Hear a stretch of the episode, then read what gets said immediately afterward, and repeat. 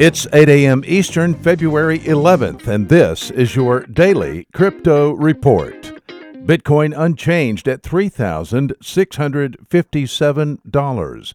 X R P unchanged at thirty cents. Ethereum up three percent at one hundred twenty-two dollars. These are your leaders by market cap.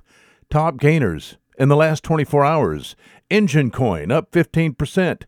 Metal up twelve percent. And Dash up nine percent. Today's news. Tippin is a platform that offers a user-friendly web-based custodial crypto wallet. Tippin has announced that it will be introducing a Chrome extension that will let Twitter users send and receive tips in Bitcoin.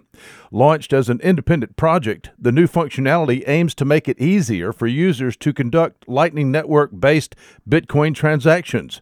Tippin on Twitter works as a second-layer payment solution to enable faster and cheaper crypto transfers.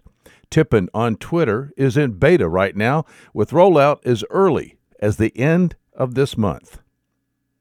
Securities and Exchange Commissioner Hester Pierce said in a speech at the University of Missouri School of Law Friday that the S E C staff are working on, quote, supplemental guidance, unquote, to help crypto projects determine, quote, whether their crypto fundraising efforts fall under the securities law, unquote. And finally, Intercontinental Exchange is the parent company of the New York Stock Exchange. It is building a Bitcoin futures trading and custody platform called Bakkt, spelled B A K K T.